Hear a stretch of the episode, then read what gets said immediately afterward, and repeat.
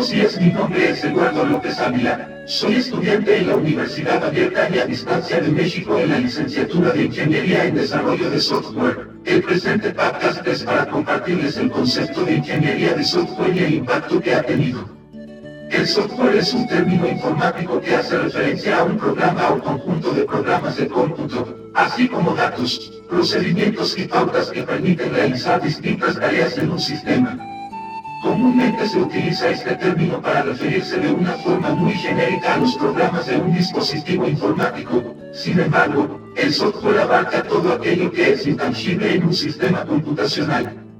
La ingeniería de software apoyada en las herramientas y procedimientos que aporta la informática, consiste en aplicar métodos y técnicas para resolver los problemas en la construcción y desarrollo de proyectos.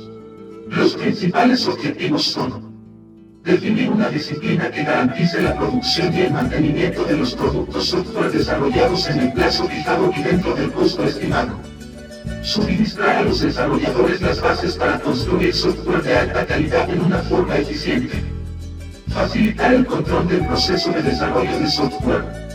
Aumentar la productividad y trabajo de los desarrolladores.